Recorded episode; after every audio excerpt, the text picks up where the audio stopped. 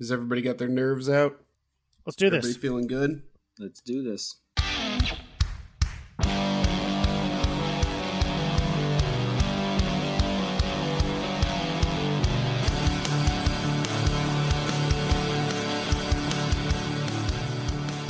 Welcome to Get to the Good Part. I'm Ryan. This is Chris. And John is not with us today. Now, some of you out there may be listening to this and wondering, where the hell's John for one of the most pivotal chapters in the book? Could not be here. Definitely wanted to. But it's not just Chris and I today. Today, we're bringing on a guest. A lot of you who follow us from the Ready Player One subreddit will know him as Iron Beeble. But today, we call him Matt. Matt, welcome to the show. Hey, guys. Thanks for having me on. Matt, why don't you give us a little bit of a background of your relationship with Ready Player One? Oh, man.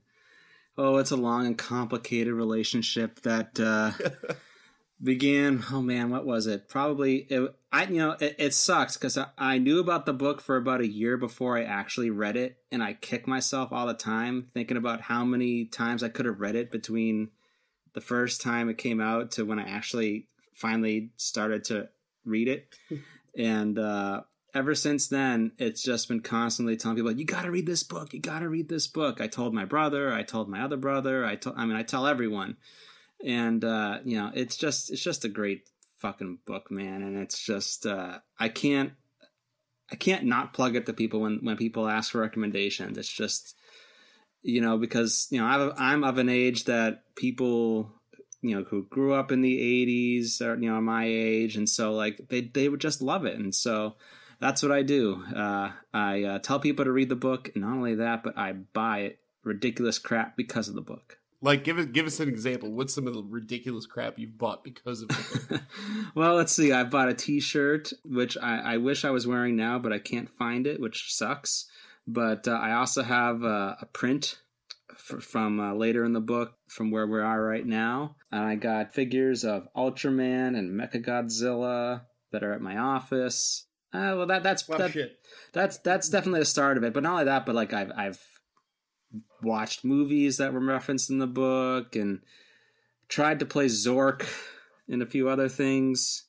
Just stuff from the 80s. That's just, it really is just this love letter to the 80s that just really made me nostalgic for it. And I've been trying to like capture some of the stuff that I never really got a chance to get into because I was born in 1980, a little bit later than, I'm younger than Ernest Cline, so I'm a little behind on where he got into the all that stuff. So, which isn't a bad thing, but all I had when I was a kid was a Nintendo and eventually a Sega Genesis, and that's it for my gaming stuff. So, I feel sometimes like listening to the book that I missed a lot of cool shit. In comparison, not so much. Like it was really cool when it first came out, in comparison to the stuff you started on, not so much. What do you mean? Just it got, well, like, for example, when I first started playing, I was playing Pong. So Pong was just this, you're just hitting a ball between two paddles that are going up and down on the screen, right? Who wouldn't love that? That's it. Man, that is your game. That's all there is to it. It got better. Like, it was the coolest stuff that was out at the time, but yeah, when you came into Nintendo stuff, that was, just light years ahead of where this book starts game-wise. And the Nintendo stuff holds up. I mean, Nintendo released that NES Classic Edition, which I wish I could have gotten my hands on, but because that stuff's still cool to play. Yeah. Yeah, and a lot of the coin-op stuff is super cool to play. Oh, yeah. Absolutely. Yeah, I spent about 3.5 hours on, I think it was on Friday. There's an arcade bar here in Knoxville called Sutry's. And they have a Joust machine. Oh, and man. I spent about 3.5 hours on Joust, and I did not get bored once. Oh, dude, you should have told me. I would have come down and played it. I was just bouncing quarters. I tried that on an emulator on my computer, and I'm like, this isn't really a great way to play this game. I'm not even going to try. No, you got to. No. I've played it on an emulator as well, and it's just not the same. I miss so much. But it's a fun game to play on a stand-up. I mean, in that atmosphere, and that just kind of. That arcade. Okay, but do you play on the left or the right side? I played on the left, of course. here's the thing, and I want to get into this when we get to that part in the book, but of course you play on the fucking left. That's the player one side. Player one always plays on the left. Think about it. Every console you've ever hooked up, where do you plug in player one? On the left. When you walk up to a machine, if it's open, which side do you play on? The left. Do you ever play on the right versus the left? Can you? If you're playing a one-player game? Well, no. If you're playing a one-player game, it's in the center. No, but if there's a game that has a two-player game, or that can be two players, but you can play just one, you're always playing on the left. I'm pretty sure you've got. Yeah. You're always playing player one. That's what I'm saying. You're always playing left, so you're always player one. But if Parzival and H are playing it in H's basement, H as the host is going to be player one. So Parzival was probably really playing on the right. Yeah, I could see that, I guess. Yeah, I could see that. Unless they just got their fucking favorite birds. Yeah. All right, so. Back to chapter 7. That's a discussion for another chapter. Today, we are on chapter 7. And in chapter 7, we have what I'll call the revelation. This is the point in the book. The first time you read the book, this is the part where you get kind of excited, right? This is where shit really kind of kicks up. What do you think? Oh, yes. Oh, you had me hinged. Like, shit kicks up. I'm like, yes, this is the shit kicker moment. You sure are right. Actually, the whole chapter is kind of that discovery moment. Like when I came back into the chapter, I don't even remember this chapter as being a chapter. It was kind of like the chapter was a moment that he was describing at length. Like, this is how I came upon it. And I thought that was like a 2-minute thing. And then, boom, on to the rest of it, on to chapter 8. Hmm. So, yeah, I'd kind of felt like this chapter just flew right through until I reread it again. Well, I think that's because if you're listening to the book, which admittedly, Chris, you've done more of that than actually reading the text of the book, right? Probably, yeah. So when you're reading the book, it's almost impossible to get to the end of this chapter and not keep going. So this may seem like a blip to the people who listen to just the audiobook version. It totally was a blip, yeah. But there's a lot to unpack here, because this is the moment where Wade kind of has the revelation that the clue that's going to lead him to the copper key has been sitting right under his nose the entire time. And it comes to him when he's sitting in Miss Rank's Latin class. Good old Miss Rank. We left him last time. And, you know, I think we can all relate to this when you're in high school and you're just waiting for the day to end. Every day. You're kind of, your mind is going in a lot of different places. The direction his mind is going in this chapter is towards Schoolhouse Rock, when they're talking about verb conjugation. To run, to go, to get, to give, verb. You're what's happening. We've fielded quite a few questions about Ernest Cline's abilities as a writer recently. Some of you have seen, you know, some of the stuff on Facebook that we've posted and things like that. A lot of people, I think when they have criticism of the book, they go after, you know, Ernest Cline as a writer, as an indictment of his skill as a writer. I think that Ernest Cline's strength is in storytelling and how to craft a full, complete story. I mean, this is a really good example of it.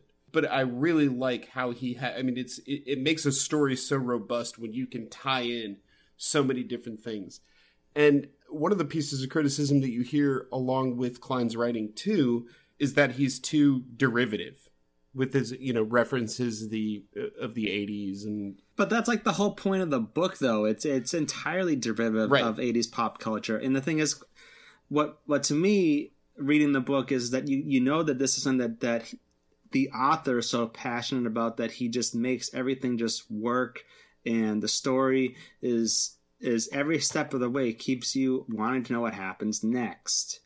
And the thing is, it's weird to think of, because I'm sure when he's writing it, he's like, okay, yeah, there are a lot of 80s pop culture geeks out there, but no one's going to be like this into it as I am. But this book became a fucking monster, and people just loved it. And, you know, now it's becoming a movie. Clearly it speaks to a lot of people, and, you know, what you can criticize his writing for, you know, for whatever reason, but the fact is that he told a story that people just were drawn to, and props to him. I mean, he did something that not many people can do. Yeah.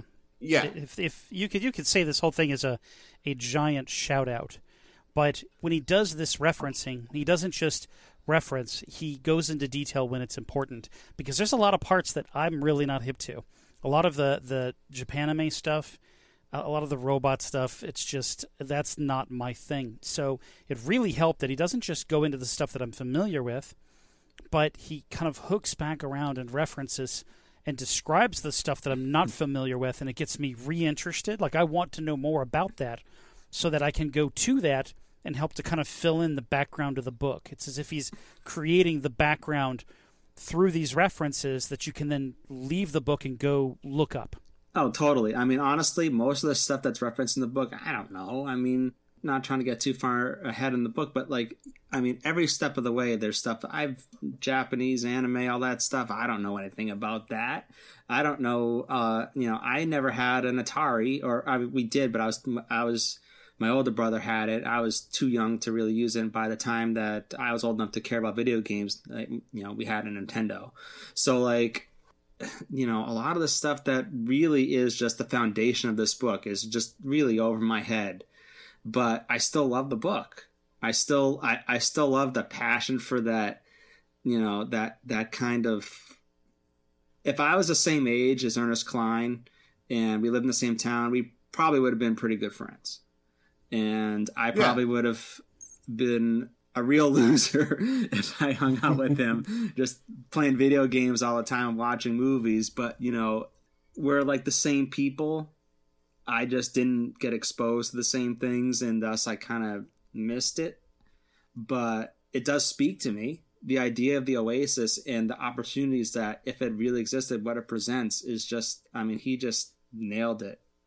Ernest Cline has created a historical fiction piece out of very recent history. When I say very recent history, I'm not, this isn't Illuminati. This isn't, the fucking Knights Templar. This is 1980s John Hughes movies. This is fucking Atari. And he created a piece of historical fiction about pop culture. Now, say what you want about Ernest Cline as a writer, being too derivative or pulling too many things out of recent history or really appealing to the nerd culture. But for a lot of people, that is their history. I mean, a lot of people who are of our age, this is our history, and I don't really see it on the same level as Da Vinci Code. You know what I mean? Because he's not changing the definition of the history here. He's holding it up on a pedestal to a certain degree, but he's using it in a very effective way to drive his story forward. You don't see that very often. Well, it's kind of inception-y because he's doing what Halliday did in the book. Right. He is getting people who enjoyed the book fascinated with a period of time based on the book having a guy that died and the characters in it being fascinated with that period of time. Very meta. Very, very meta. Yeah. Exactly. Very much so. But I wouldn't compare Ready Player One to the Da Vinci Code or to Hunger Games. It's something completely different. Well, and to call it derivatives kind of goofy. That's like watching a movie that takes place in medieval times and going, that castle's so derivative. The color of the sky that's blue is so derivative of the color blue used in so many other places. How do you mean? You mean Ready Player One, or you mean? Well, I'm saying that Ready Player One, to say that it is quote unquote derivative, is kind of weird or stupid. I don't dig into that criticism, because you could say that about anything that borrows from a period piece. Well, I mean, the whole fantasy genre has got to be considered derivative by somebody, because there's so much overlap of concepts and ideas. I mean, just get over it. Yeah. So there isn't anything new here, but you could make that argument about any book. The entire expanse of it being in the future, yet referencing the past, creates a background for a story. But you have to articulate the background as you move through it. If you're watching The Wizard of Oz, you don't bitch because the background changes from the Yellow Brick Road scene to her in the cornfields and go, that corn's so derivative of farmers. What? That's I'm going to be polite to say that's an odd critique. In the background of 1873, on Ludus as he's sitting there in Miss Rank's class going over verb conjugations. We start talking about to learn, and it's making him think of to learn over and over again. Calling back to the limerick, you have much to learn if you hope to earn a place among the high scorers. Miss Rank continued using the verb in a sentence. We go to school to learn, she said. This is Miss Rank forcing this basic, just force feeding this information to Wade. I feel like at this part, okay, so we just had a long conversation about how great Ernest Cline is at, you know, just very seamlessly putting this recent historical fiction into the work and making it work within the Oasis and using it as, you know, part of Halliday's construct for the contest. This is a place where I'm going to depart from that statement and say that literally it's taking his Latin teacher to sit there in front of him and say something she's probably said 1,000 times before and beat it into his face and say, to learn, motherfucker, to learn. Now, I will say this. Do you guys remember the first time you read through Ready Player One? Vaguely. At all? I mean... No. How many times have you read it? It's such a blur. It? I just want to know. Oh, God. Since that first reading, which was actually on a Kindle edition, I've listened to the audiobook at least 2 to 3 times a year since. Sometimes maybe more. So it's been a number of readings. All right. I have no idea what your question's going to be. Did you pick up on it? The answer is no, and the reason why is because when I was reading it, I was more concerned about enjoying the story than trying to pick up clues. But the second reading, I was like, duh. Like, yeah. And that's like where my position now is like, was it really that hard for people after 5 years to be like, to learn? Doesn't that mean something? I mean, was it that hard to discern? Come on. I mean, 5 years, I would have figured it out. You know, it's an entire planet in the Oasis dedicated to learning. It would be the first place you'd look. It would be the first fucking place you'd look. It would have to be. Maybe. It's that's what I like about this particular book. And one of the angles here is that it's a bit like a riddle. If the riddle is too easy, it's not challenging. You see it coming. And any story that is too obvious isn't any fun. In a riddle, you go over the obvious shit. You don't gloss over it, but you at least inspect it first. The obvious shit would be to learn. Okay, so where do people learn? Ludus, because that's where the schools are. Or, okay, well, I should check Ludus. Or any school for that matter. I mean, we already know at this point that they're looking for the Tomb of Horrors.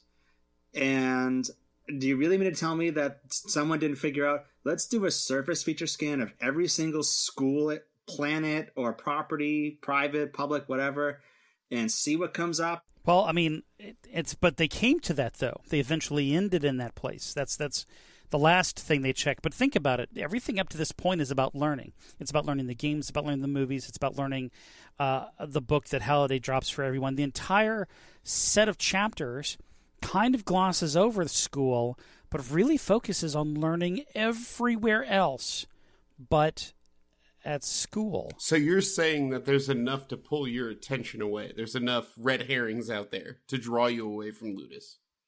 I mean, it and that's what I'm saying is, as a good storyteller, it wasn't obvious to me that when we worked into this, I was like, "Ah, fuck, I should have known that." Okay, maybe Wade and other like individual Gunters would gloss over it, but when you have the resources of IOI, you're not fucking around. You got to find this thing. You're gonna pick apart every single thing and try and figure that out. Not one fucking person in the oology department said to learn. Seriously, check Ludus. The moment Parzival ended up on that list, they all should have been fired.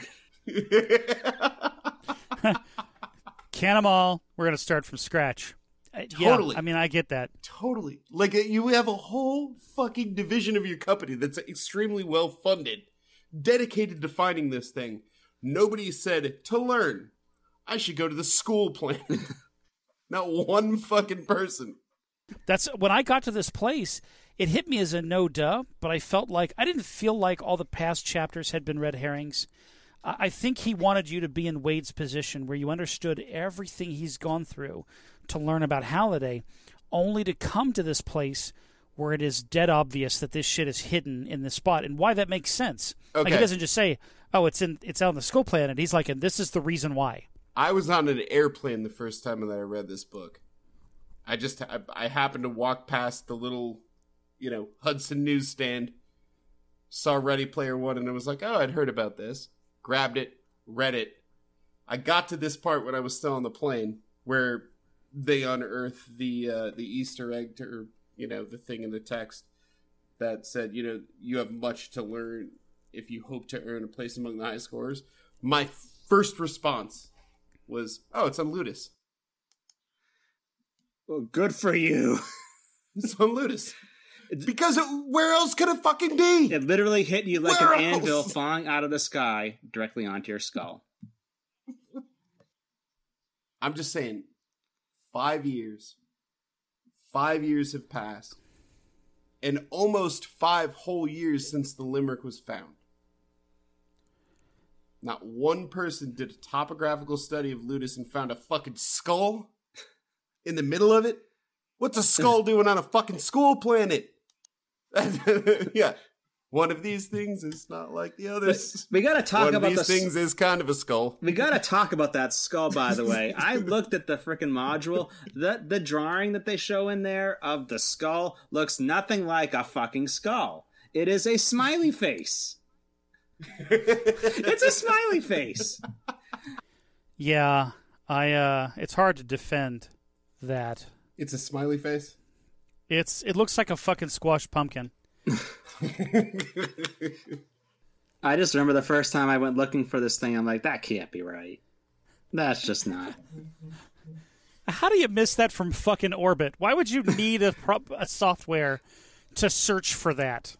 I'm just thinking IOI with all the resources. It's like, really? I mean, seriously, you wouldn't even necessarily need like a surface feature scan. You could have probably just done your little Google Earth thing of Ludus and just found the damn thing. I looked this up, and somebody actually did use Google's face recognition to find features that look like faces on Earth. And that was rather fascinating, because my thought was, well, okay, if he just went to find a piece of software to do that, probably something out there that could do that today. Some sort of character or pattern recognition system. You know what I thought was kind of... Oh, go ahead. I was going to say, what I found interesting was that when it was clear that the Tomb of Horrors was playing a role with the Copper Key, they mentioned this planet Gygax, and they're like, was there really no Tomb of Horrors on Gygax or anywhere else in the Oasis that like would have been like a great like false flag for the hunt, where people tried like don't you think that would have been like a cool way to like throw people off course, that there was other Tombs of Horrors elsewhere in the Oasis that people just absolutely tried and didn't get anything accomplished by going there? There had to be one. At least there had to be one other incarnation of it somewhere in the Oasis. I mean, even if it was like created by someone else, for the role that D&D plays in the universe of the Oasis, you would have to think that every module would exist at least somewhere.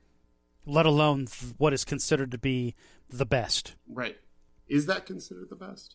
You would be more qualified than I did. Quote, Tomb of Horrors is considered one of the greatest Dungeons & Dragons modules of all time, as well as one of the most difficult. So I guess. I don't know. I've not played this module. Oh, okay. Well, you're gonna, so not right? So great that you would go back and play it. But you know what? Maybe we fucking should. Maybe we should do like... It's like reading... It's like fucking Milton. Everybody's like, Paradise Lost is one of the greatest things you could ever read. But I'll never fucking read it. No. Well, you know what, dude? Maybe we should do that. Maybe we should see how hard it would be to play Parzival coming in as like a level 1, because this is for level 9 characters. But let's say we've got the map and we come in as level 1, and we could get a dungeon master, I know a couple, to guide us through, and let's see if it's even freaking possible. Here's what we ought to do. Okay, so this will be cool. This will be my first time announcing this on the podcast. we have actually started a team for the Extra Life Foundation. What the Extra Life Foundation is basically it's a foundation that's dedicated to raising money for children's hospitals all over the United States of America. We've created a team on Extra Life. Details about that and everything are still being fleshed out, but we're going to put them up on Facebook as soon as we have them. Anyways, around November, there's a 24-hour gaming marathon that Extra Life puts on. It's sort of like a telethon/fundraiser kind of thing. A lot of people broadcast stuff on Twitch. We've been talking about it in the background. I'll probably be hosting a few Destiny raids that day. Well, hold on. If we're going to do a 24-hour, we got to play the games that are mentioned in the book. Hold on a second. Hold on. Just you pause. Seems like I'm just going to go to Destiny. Seems like you're just being a devil's advocate again. It's pissed me off. I'm sorry. I'm being a dick. Pissed. Go on. But no, I think we could split this in a few different ways. I think that's just one of the things. We've got 24 hours to cover. I think one of the things we had talked about doing was maybe trying to set up a Twitch campaign, a Dungeons & Dragons campaign. I think it'd be cool to play through Tomb of Horrors. That would be awesome, man. That would be cool. Maybe that's something we'll do. I don't know, based on reaction, everything like that. We'll see. But we're still fleshing it out, like I said. At the end, you got to play Joust. Oh, yeah. Fuck yes. Well, Chris, you were working on this a little bit, right? I haven't played Joust. No, I mean, you were working on setting up an emulator for the Extra Life marathon. Yeah, well, we could do something. We could do a few things. I have a friend in Atlanta who rebuilds game arcade cabinets for a living. That's what he does. So I think it would be awesome if we could do like a live thing, maybe go down, maybe see how he puts some of this shit together, play some of the fucking games, do the D&D thing there, and just, dive into whatever classic games he can emulate on in his cabinets. I'm throwing this out here. I've not talked to him yet, but I think it would be cool. So I should probably talk to him first. So if your buddy listens to this podcast, hey buddy, we're coming on down. We'll just be knocking on the door. We're going to be here for 24 hours. But I think we'll probably split it in a few different ways. I don't know. Like I said, we're still fleshing this all out. We've got until November to decide how we want to do it. One of the things that I'm really heavily leaning on, though, is some sort of a live stream of a D&D game. That would be cool. With some of the people that have, been really active in the community and things like that. But we'll flesh that out as we go and details get a little clearer. But back to the book. The limerick is the point that we're stuck on right now. What I think is really interesting about this part. This all plays into the fact that this realization that Parzival has that he wanted a school kid to find it. It tells you a lot about Halliday, who he really. As much as I know in past episodes, we've talked about just how good the Oasis really was for society. He really did try to turn into something positive for the world in creating opportunities for people to be educated. And not only that, but apparently to give some cool school kid an opportunity to win billions of dollars. But that's a really cool insight, I think, into Halliday's mindset, is that he, deep down for a guy who was, had a few screws loose and was very socially awkward. He did kind of have his heart in the right place. You mean as far as... Education really was an important thing for him. Well, I wonder if it was necessarily education, or that he felt that anyone should have the ability to access this. I think it's kind of cool. It reminds me very much of Willy Wonka and the Chocolate Factory. Mm-hmm. I think we've talked about this before. But there was a quote in the movie where Grandpa Joe's like, so you're going to give Charlie the factory. And he's like, I can't go on forever, and I don't really want to try. So who can I trust to run the factory when I leave? This is not a grown-up.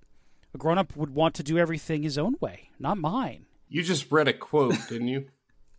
I did not just pull it out of memory. It is on my screen. Okay. Yes. I just really want to make sure, because otherwise you've seen that movie way too many fucking times, Chris. Now sing an Oompa Loompa number. No.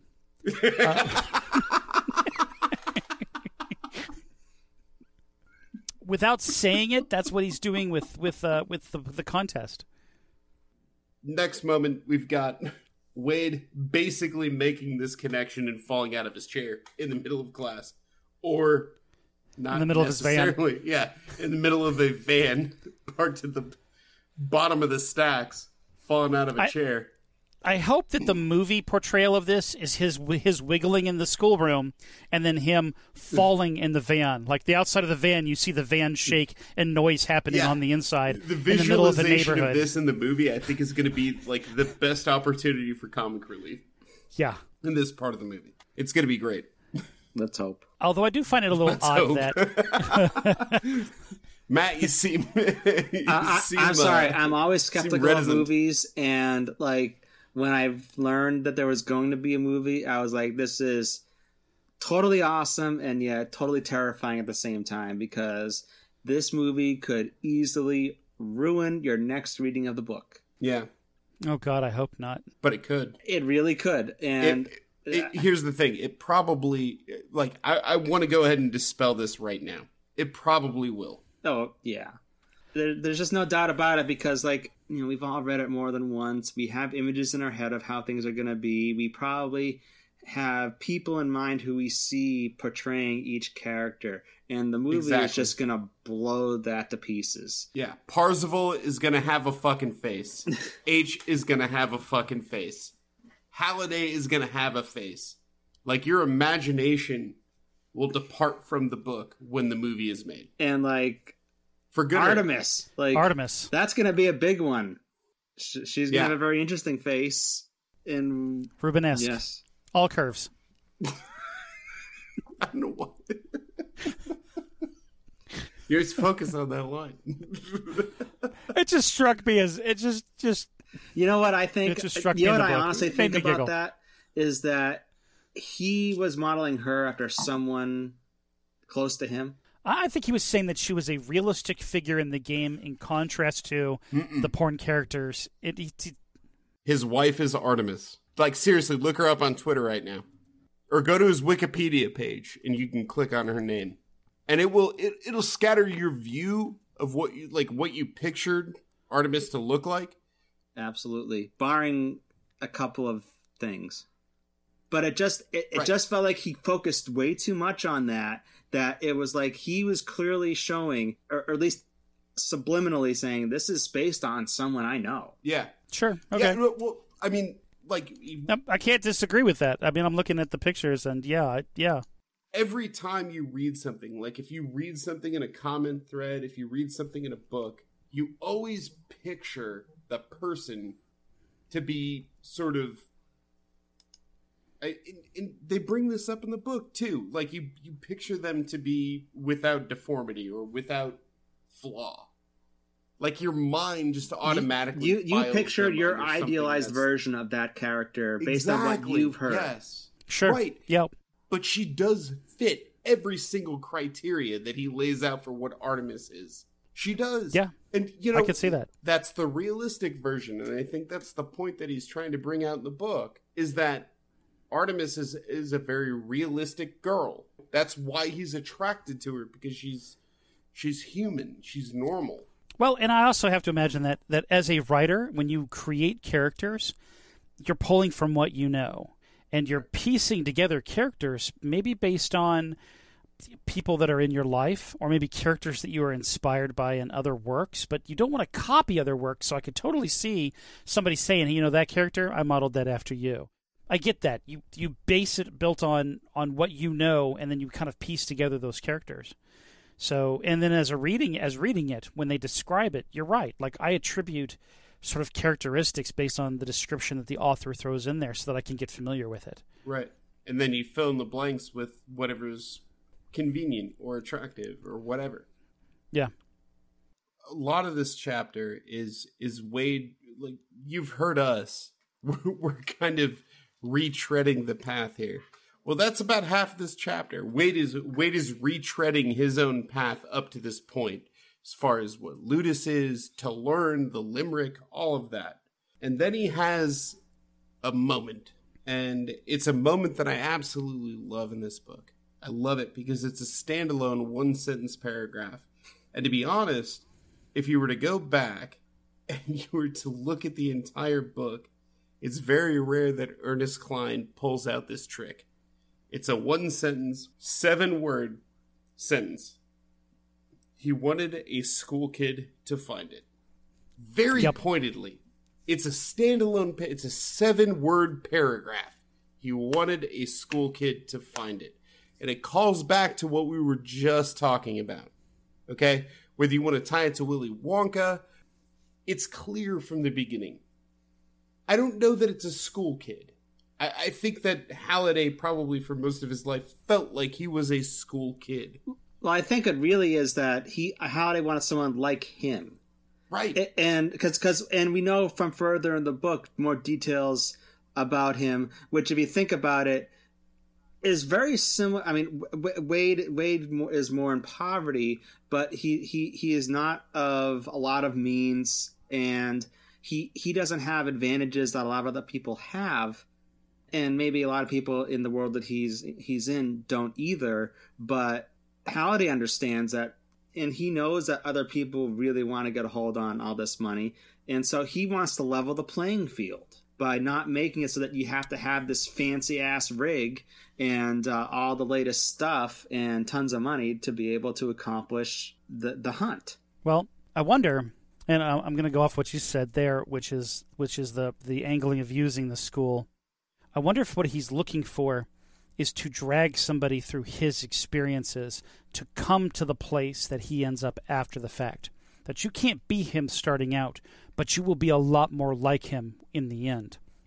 And when you think about like the earlier stories that they tell about him, he first sort of grew into this gaming by going to high school and being introduced to friends that introduced him to D&D. And here we have that exact same scenario. You're going to school and you're going to be introduced to D&D. I mean, it's not the exact same way, but maybe in his mind, this is kind of the way of dragging a person through his experiences to build and create the next Halliday. He's taking him on the same journey that Halliday went through, is basically what I'm saying. But in a very virtual sort of way. Yes. Yeah, possibly. Like his introduction into it obviously isn't through a friend that comes up and befriends him. Right. Although he does have that in H. It's not quite in the same way. You know what, let's just touch on this next chapter, because I feel like this is going to mimic Halliday's personal story as we get into the next chapter. Okay. All right, so in order to figure out, now that he's kind of nailed down potentially what planet it's on, he says, I frantically searched my favorite wear site until I found a high-end image recognition plugin for the Oasis Atlas. I only had one question on the back end of that. Okay. Which was, how long does it take for you, like if you were to do that, you were talking about that facial recognition thing that people, went out and did on Google Earth. Mm-hmm. How long does it take to process the entire Earth? Well, for the guy that did it, it looks like he just went through a lot of pictures on Google Earth, or maybe scanned through a ton of pictures. So it wasn't a program, it was just... No, it was manual. Software. No, it was software, but you can tell the software to go to a Latin lawn for a given size. And then you could probably take a snapshot of that, throw it into Google and say, do you see a face? And what happens is Google will take that picture. It'll come back and say, yes, I see a face. Or no, I don't. So tack on another 30 years. Scan in the picture of of the Tomb of Horrors and then run that over the entire Oasis. How long does that take? If I used what I was talking about, I could probably do it in a couple days using Google. He said it took... What, like an hour or two?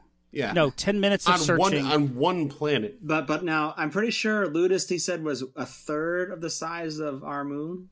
So we're talking it's smaller than the Earth. So it's going to take a lot less time. Right. And a lot of it is just forest. So, I mean, really, you can narrow down a lot of it. So, like, I could see it not taking a huge amount of time. I mean, but when you think about how that technology would advance by the time that this book takes place and the processing power of the Oasis, right. Because, I mean, I don't think all the algorithms and processes and whatnot are happening on his console. They're happening in the Oasis and all the shared server arrays and all that stuff. So, like, I could see it not taking forever. I could see it not taking hours. I was a little surprised that it said it took 10 minutes. but he is looking for a very small feature. You were surprised that it took 10 minutes because that seems short or long? Like, I would expect that the technology of the Oasis, given what we were talking about, it's kind of this cloud system, lots of processors, thousands of times better processing speed in 30 years. Sure. That it would have just been like, pop, we found something. Which is why there's no excuse why it wasn't found before. Right. Like, somebody should have thought of that shit, right? That's my point. Run. Yeah, I know. Run the Tomb of Horrors. Just run the fucking, like, facial recognition. Looks like a smashed down pumpkin or a smiley face or whatever. I mean, seriously. Put that out there. You write one program. Every fucking planet. You write one program that searches, like, every planet that meets a certain criteria of probability that it might be the place. You start it and it runs for 5 years. You think by the time it's got, by 5 years it wouldn't have searched Ludus and wouldn't have found it. That's not bad logic, because you're talking about green, rocks, trees. Hell, half the planets they mention don't have any of that shit on it. That's like, but Chris, my point is you're saying 2 + 2 = 4. That's not bad logic. No, that's fucking fact, man. Yeah. Well, yeah. By fact, this would have been found out. In minutes. I suppose. Sure. Yeah, in minutes. Yeah. Minutes after. Minutes potentially after less than somebody 10. Found out the limerick, minutes after they would have found this. Realistically. How does a company full of what they would consider to be the brightest oologists not have even randomly done this? Like, fuck it, let's just let's search everything that it has anything to do with this thing here. And you could also make the point that if you're working for IOI in the oology division, you don't really have the same stake in it because you've already given up your rights to the prize. So for you, working for IOI, it's a job. It's not having to live on the street. So like you don't have that investment in actually winning the contest. And so, you know, Wade, for him, it's a way out of his life. You know, for a lot of these people that are doing it, it's for something better. So that's a huge thing when you're going after this prize. That changes how you approach it. That's not a bad argument because, you know, to have the passion to really dig deep into the problem solving is different than somebody who's told, okay, you need to specialize in these 5 movies. There's no creative process there. You're just hunting in movies. You're a drone. Or playing video games. You're a drone, and the hope there is that you have a collective intelligence that can get together at stand-up or at their monthly meeting and share their ideas based on what they're a specialist in. But no one probably is a specialist in all things like Wade set himself out to be. And even though he is, that didn't help him before this point. I mean, they probably had a specialist that had to watch Howard the Duck thousands of times. Poor fucker. Oh, my God. It wasn't that bad. Oh, my God. Okay, moment of honesty here. When I was a kid, I watched the movie. It was good. More than once. Here's my thing. Okay, and you're going to vehemently disagree with me on this. Did you ever see the movie Short Circuit? Oh, I love that movie. Okay, I've seen Short Circuit, but I actually like the sequel more. Okay. Okay, but if you were to ask me, I think every Short Circuit movie was good. I love them all. There's only 2, right? Short Circuit was no worse a movie than Howard the Duck. Okay. Fair point. I can see that. Short Circuit inspired me into electronics. Like, the day after, I went out and bought wires and LEDs and shit and took apart my G.I. Joe tank. But still, like Short Circuit and Howard the Duck, you can draw a lot of lines between the two of them. They're both kind of equally absurd for the time. Yeah, but Short Circuit have duck boobs. That was my one problem. The duck boobs. That was the line. That was the line that was crossed. And they both had a female element that had a weird relationship, potentially romantic relationship. Yeah, but with robotics is a little more more acceptable. More acceptable in this day and age. Hey, man. I feel like I heard "Go Fuck a Duck" before I heard "Go Fuck a Robot." Just saying. He had that like set of tools that unfolded from the middle, and then would just kind of screwdriver. You know, you push forward, Chris.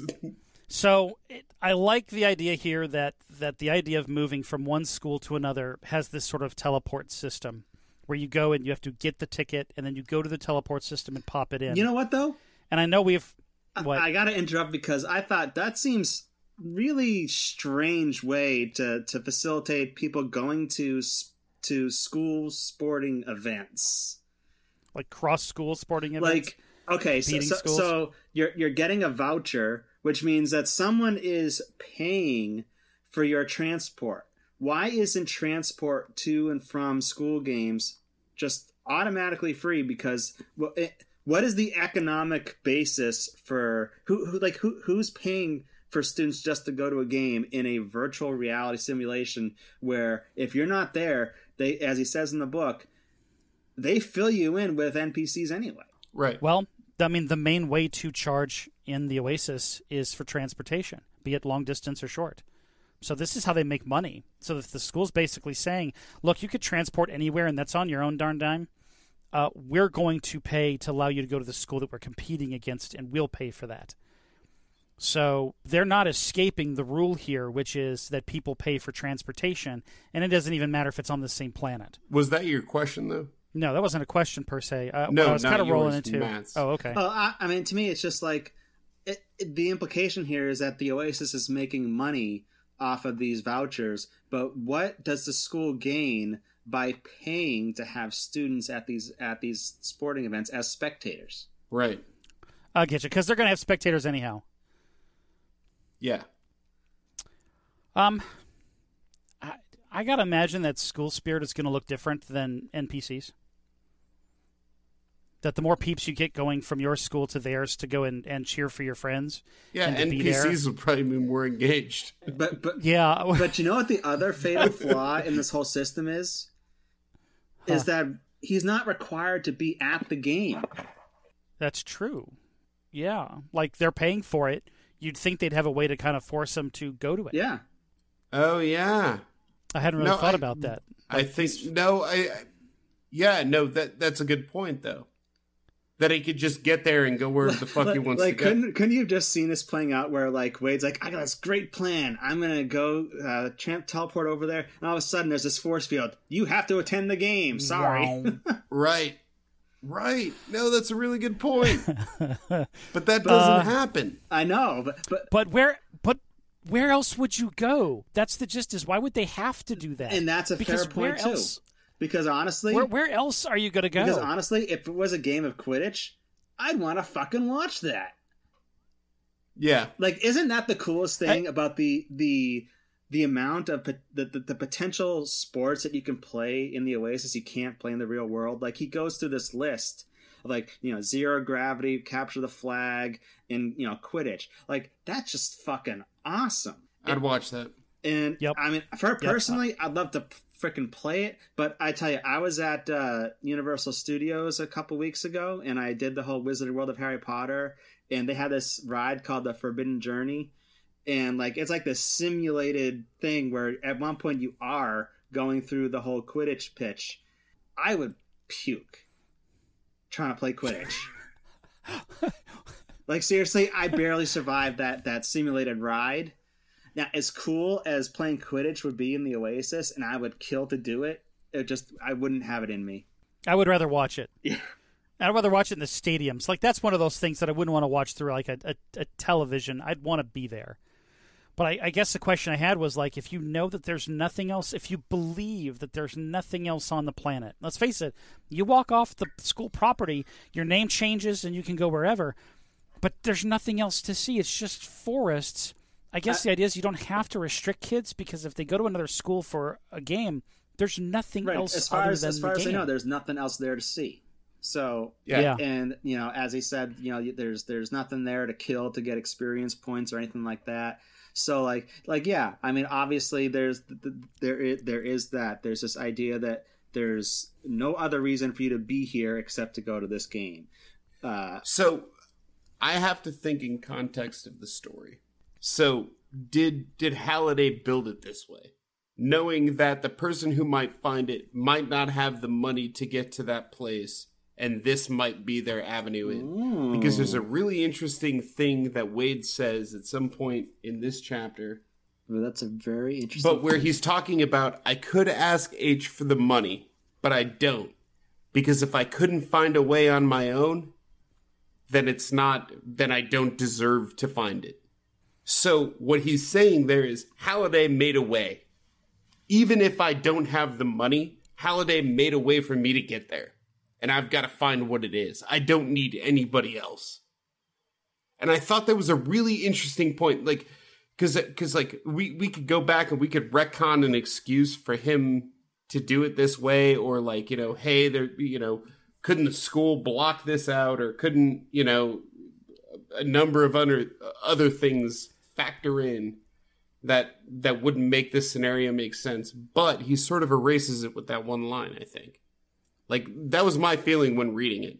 Do you think, though, that was a deliberate construct on Ernest Klein's part, or was that just a Bob Ross happy accident kind of thing as he was writing the story? I mean, everything works out perfectly the way you've structured it, almost too perfectly. I mean, but do you think he actually thought that out in that sense? Here's my thing. It would be very hard to go back and retcon an excuse for him to leave the property during a sporting event if they really wanted him there. It would be very easy to insert a line to say, you know what? Halliday created a way. You know what I mean? Yeah. It's and again, we're tying a correlation between the book and Halliday being a god type figure in the Oasis, and how faith is the ultimate gap filler. Chris, you and I had a discussion about this the other day.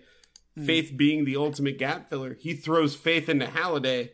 You've created a way. I'm going to find it. I think that's like true as a baseline, because he did create a way. He's just got to figure out. But we don't know if that way is on another planet. And Halliday's like, you know what? You're going to have to figure out a way to make money and get there. Or if there was just a baseline loophole and Halliday's idea was, if you want to get to it, it's on the planet. Regardless, and nothing keeps you in school. But you're thinking logistics. Regardless of the logistics, he put faith in Halliday enough to go out there. When he can't miss any more days of school, he knows he has to be back at a certain time. That's another thing that gets addressed, and I think it's in the next chapter, so I won't go too far into it. But it's like fucking 4:00 in the morning. That's another thing, too. Not only can he leave the property, he can come back whenever the fuck he wants. Yeah, but I think it makes sense that in the Oasis, in general, you're not limited in where you can go, except by that you can get there. Right. And to have a limiter would be a mechanic that would seem unusual unless you applied it everywhere. So H calls him to get a hold of him, to do something, and he doesn't pick up on the phone call. And I think that this is kind of interesting, because this is the first time, I believe, that he kind of blows him off in his quest for the egg. Yeah, it's a good picture of their relationship. You know, not only is Wade feeling like a little bit of remorse for the fact that he's not answering the phone call, he's also squaring up with the fact that H would completely understand why. Right, it's not personal, it's business. Exactly. You know, if you've ever got to say that, it's probably personal to someone. But someone else is trying to say, please don't. It's probably personal to you. More to you than the other person, if you have to say that. Exactly. It's personal to the person that gets shafted, but, I mean... Exactly. Well, I feel like it's not personal, it's business. This is a justification for actions. Like, oh, I feel like a dick, but it's not personal, it's business. It's business. Like, I'm being the dick. I'm going to offer that as a... It's not you, it's business. Yeah, but I feel like in this case, it is pretty legit, because, I mean, you know, we know that they're close, and we know that they have chosen not to work together. They have actually discussed it and chosen not to work together. So they know and have gone through this whole thing where they have reserved conversations about when it comes to the egg. But they still casually work together in the sense that, you know, they played the video games together and all that stuff. But I mean, but when it comes down to it, I mean, they're solos. They are avowed solos. So yeah, I mean, you know, totally, it's all business for Parzival. And they respect each other for that. And I would assume that outside of the book, that there are moments where either one of them is knee deep into figuring something out about the egg that they have to slight the other. It's just that in the book, it seems like it got real. It went from 5 years worth of learning to that shit just got real. And this is that first instance where there's that sort of break in the relationship. It is the turning point in their relationship because yes, it is now real. The quest now has now really started, and it matters now because everything you do from this point on, you know, it's gonna you're really gonna give something away, and not just in that sense where, you know, oh well, someday somebody's gonna find it. I mean, he knows he's on the right path now, so everything changes from this point, and it's gonna change their relationship. And this is like that first moment where it's like, now I'm going to have to really start hiding things because, you know, I can see the goalposts. Yeah. He even comes back and says, I had a ton of homework. I can't hang tonight. He's lying. It's a white lie. But, you know, that moment where you've got to hide something and lie, I don't know. It's interesting because I think it sort of foreshadows things that we can't get into now. But it's a kind of that beginning in my mind, that edge where, now that it's gotten real, that whole thing where they're individuals in the game really have to take place, really have to set in. Right. What do you think, Ryan? No, I mean, that's exactly where I'm at with it. I mean, I think this is a division in the story. This is your first major turning point where, you know, Wade has always talked about being, you know, on his own and all that kind of thing. I think that part of this chapter is a layup to the idea that Wade actually is alone. He's figuring this out, you know, on his own. I think that it's the first time that you square up with the idea that Wade has always dreamed about this. But what do you do when you fucking catch your dream? You know what I mean? Like, how does it logistically work out? How do you make it work? And he's proving that he can. You know, and that's exceptional. I think a lot of people in that situation would have called for H's help. I think a lot of people in that situation would have tried to find another way, you know, or a way to monetize on that or something. But Wade sticks to his guns. He finds a way to make it work on his own. And he has no reason to believe at this point that he's capable of even accomplishing actually getting the key in the first place because he's a third level, you know, Nobody. Right. Poor in real life, poor in the Oasis. And it had to be that way. It really did. For the story to work on the level that it did, it had to work that way. You couldn't have that argument where it was like, oh, he bought his way into the contest. You hear that all the times with games where you can actually pay money to get bigger ships and that kind of thing. You couldn't have that argument in this. He had to be low. Onward. So the message that H leaves is, Yo, Z, what are you up to? Jerking off to Lady Hawk. Well, that's a question. Asking him, are you jerking off to Lady Hawk? Which I thought it sounded like a statement. Yeah, I did. Yo, Z, what are you up to? Jerking off to Lady Hawk? Is how I imagined it. Yeah. To which I went back and watched the trailer and deduced after about 20 minutes that there's no way that you can jerk off to Lady Hawk. It's just not going to happen. I went and watched the trailer, and I fast-forwarded. You're like, believe me, I tried. Online, I evaluated the movie over about an hour's worth of time. A lot of hands-on research. Well, it was, you know... well, it's like any porn. You try to fast-forward to the good part, and after about 20 minutes of fast-forwarding through an hour, you realize there isn't a good part. The girls never came! The girls never came! That's There's Chris's mantra when he beats up. I'm sorry, that was horrible.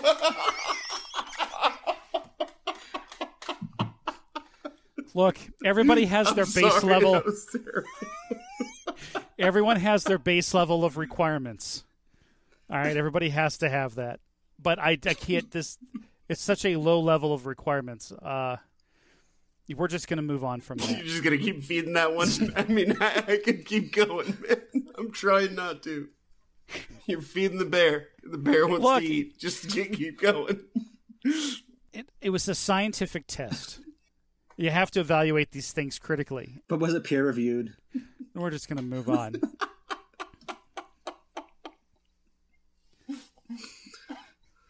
On we all right, go. On we go. So he goes through the list of all the stuff that he's going to have to deal with, assuming that the map is laid out the same way. And something that you'd mentioned, which is that you could just simply die and respawn. And here he says that's kind of what he's got going for him, is that as a third-level nobody, he's got nothing to lose. He doesn't really need money to get here. And I think that's kind of a cool concept. And it works to his advantage. Yeah, that you have so little built up that you could fail, and that's actually okay. I mean, it takes some of the pressure off, really. Some of it, just a little tiny bit. But have you guys run into situations where you've had so little to lose that you took a big risk? We started a podcast this one time. Nothing to lose there. Right. Ryan's like, I don't have a reputation yet. It's all good. Yeah, I've got nothing. But now you do the shit out of my reputation. No. I mean, of course, I think everybody has that kind of make or break moment. You know, mm-hmm. I think that's what you're getting at is sort of a make or break type situation. Kind of a high risk where having little actually does you more. It'd be lower risk. Helps you out more. Well, where it's like, you know, I mean, I can go full bore here. Go for it. Where I can say whatever I want, or I can do whatever I want, and I don't really have to worry about a fallout from it. Well, I say high risk in the sense that I'll give you an example. Like if somebody said, "Hey, let's go skydiving," if you've got a family and you've got kids, the idea of jumping out of a plane is like you're like, I have so much to lose, I can't accept this high risk. Yeah, but I can't fucking fly. So why would I jump out of an airplane? I mean, that's my thought. I meant skydiving. No, not like without the pack. But I'm just saying, if I can't naturally fly, why the fuck would I do that? Okay, well, even like for example, like if you bought a motorcycle. Okay, Grandpa, go ahead. You should scoot around on your motorbike. Hold on a minute while I got a Vespa. Hold on a minute while I crank. Bring up the Vespa. So if I were to buy a ticket to one of them sliding picture shows. All right. So the gist is that you want to go see a motion picture. I heard Slappy Danvers is in this one. Sons of bitches. Was this an old joke? Was that an old joke? The Slappy Danvers thing was taken from somewhere else. But the sliding picture show thing was all mine.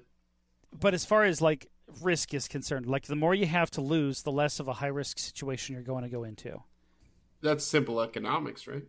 Yeah, I suppose. Unless you have no idea about risk. I mean, the gain here. I mean, if he does make it, is pretty fucking huge compared to what he has right now, which is absolutely nothing. But if you were like a level 56 gunter, and you had a ton of equipment and a ton of money, would you risk going in if you knew you couldn't beat the thing at the end? I'm glad you brought this up, because this was my big takeaway from this point in the chapter. If you were a level 56 gunter, right, where all you did was focus on campaigns within the Oasis, how fucking good would you be at Joust? Probably not very good at all. Like, it doesn't matter how good you are at, you know, in the Oasis, as we find out later in the book, probably the things that kept him from being a higher level. You call it money, you call it effort, you call it whatever you want. You know, they're the things that actually make him successful later in the book.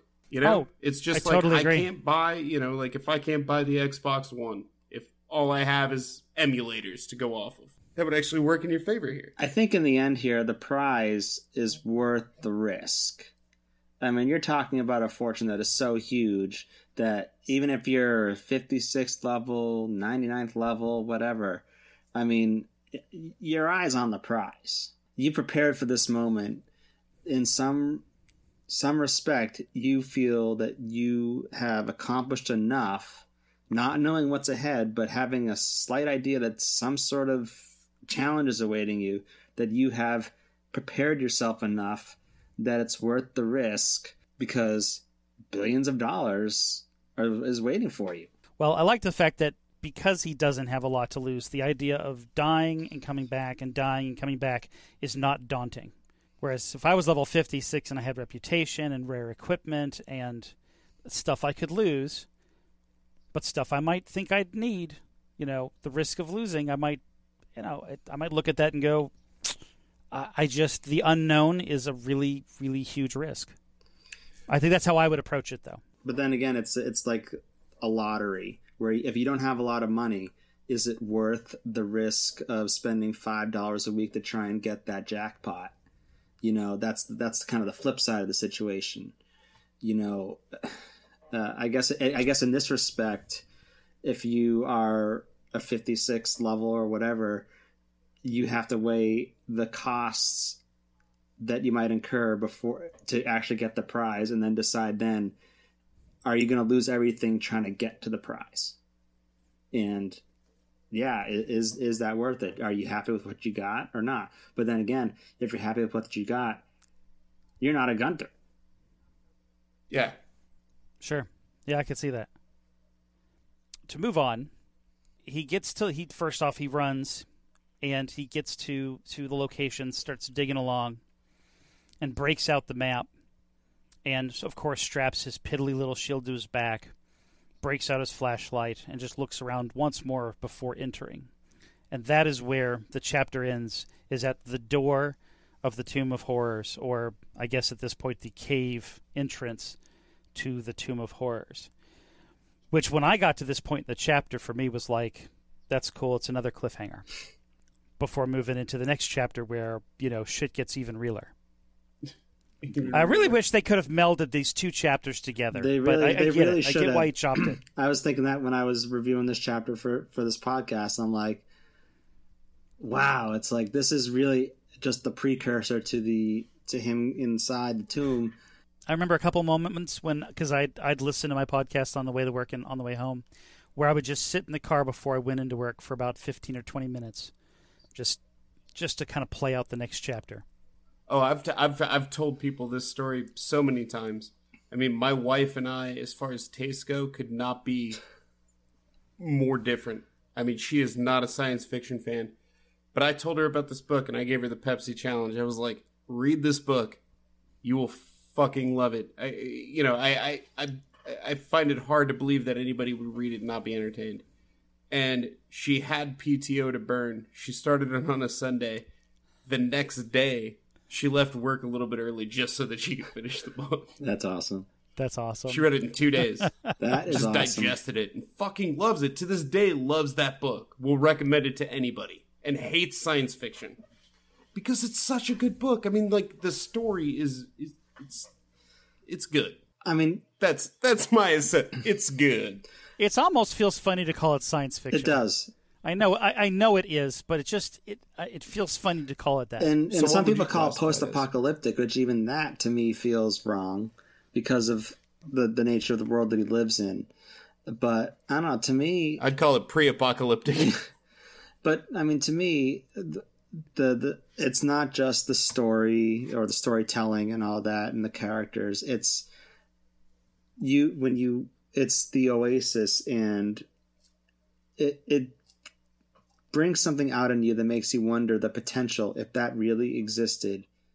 The oasis in real life, it's not that far away. Yeah. I'd even argue that it's closer because of the book and the movie. That when the movie comes out, if it is good, that will break open the precipice of demand. And the demand has already been bubbling and churning in different locations.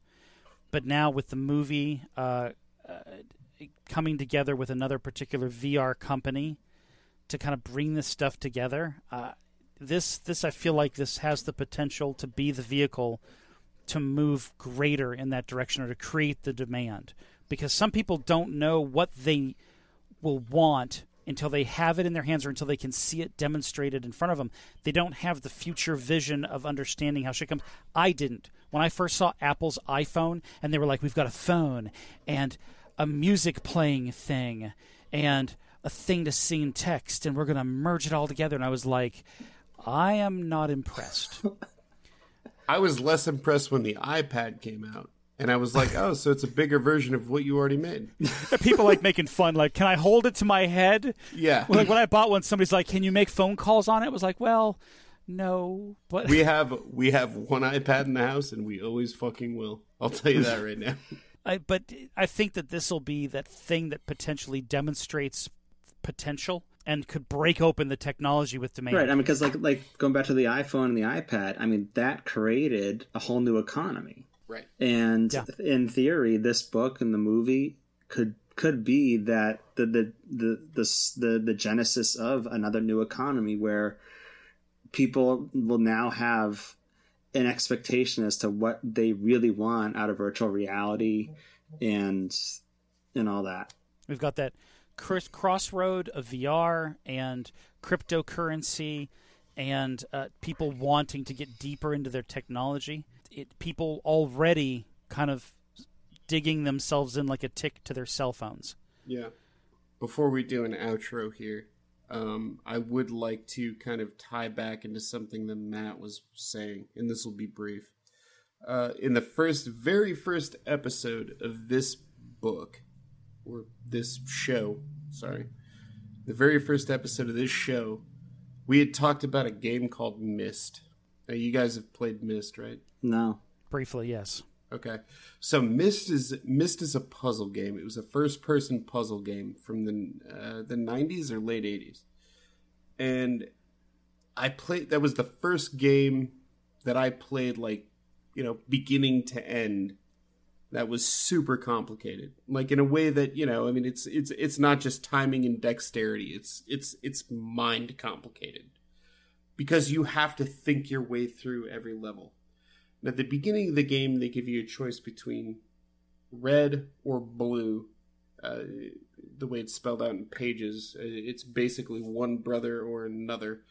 If you follow one side, the red side, you'll go through the entire game. And you'll find out at the end that it's a dead end. And you lose. So you'll follow the other brother on the second playthrough. You'll get all the way through. And you'll find out it's a dead end. And if that wasn't frustration enough, when you finally kind of figure out that there is a middle ground, which is the father of the two brothers, not only is that the way to go, but you only had to find one page. And it's right at the beginning of the game. Well, you could solve it like in, 90 seconds? Yes. Was it something like that? Myst can be beaten in under 5 minutes. Now, if you follow any other trajectory, it will take you hours upon hours to get through the puzzles in this game. And you'll enjoy the shit out of the game. It's so much fun. But the game is right in front of you.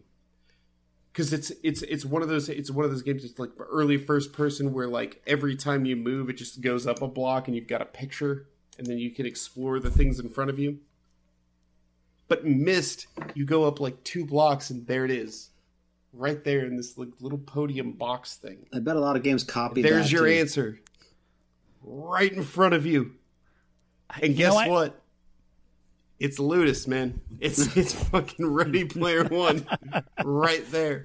You know what I mean? But, and yet, it took years for people to figure out. It took a while, It took a while for people to figure out. I remember the first time I found it. And this is early days of the internet, so I'm not going to Google and trying to figure out how to solve Myst. It wasn't like you Google kind of figured exist. It out word of mouth from your other friends who'd played it, or you'd figure it out on your own. That's why it couldn't happen that way today. Right. It wouldn't work. It wouldn't work in the same way. But at the same time, like, you know, that again, I mean, here you have, like, depends on how closely guarded your secret is. In this situation, the answer was right in front of you the whole time.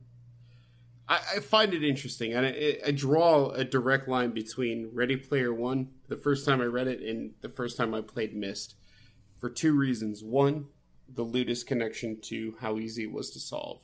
Two, the entire fucking time I played that game.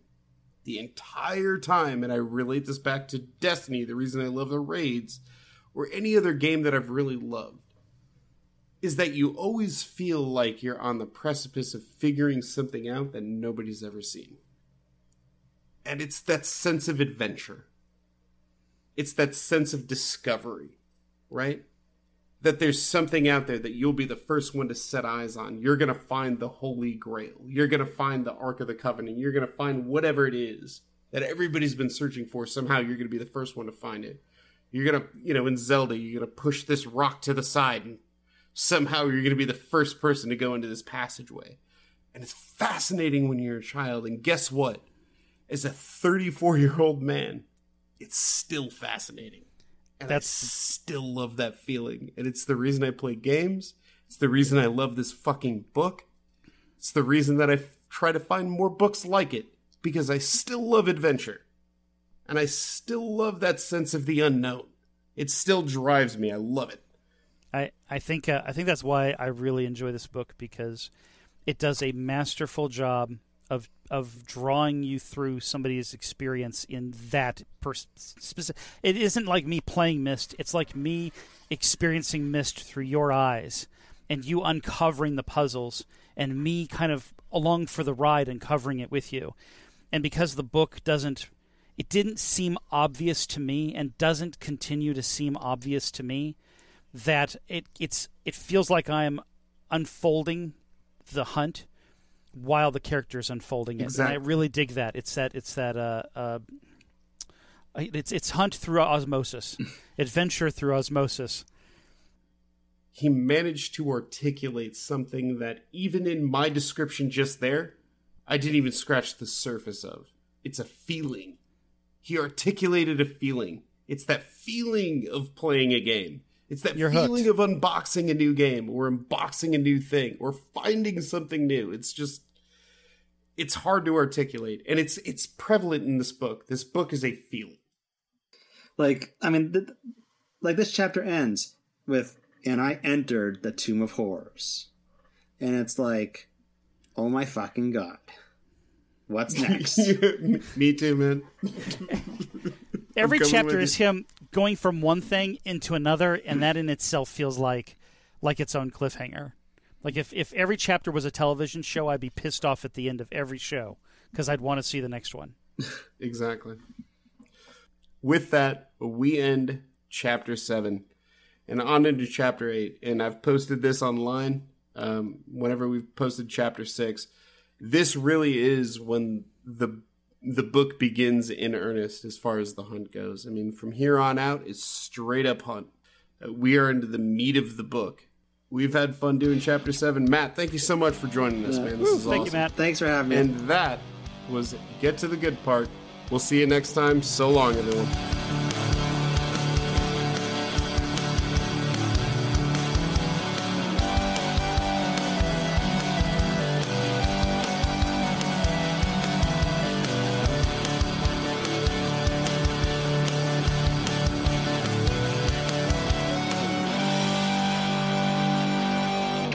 That's just, because I was lost in this story. I don't want to be one of those guys that's like overanalyzing stuff, because then you lose the storytelling. I like good storytelling. You're on the wrong podcast. Yeah. So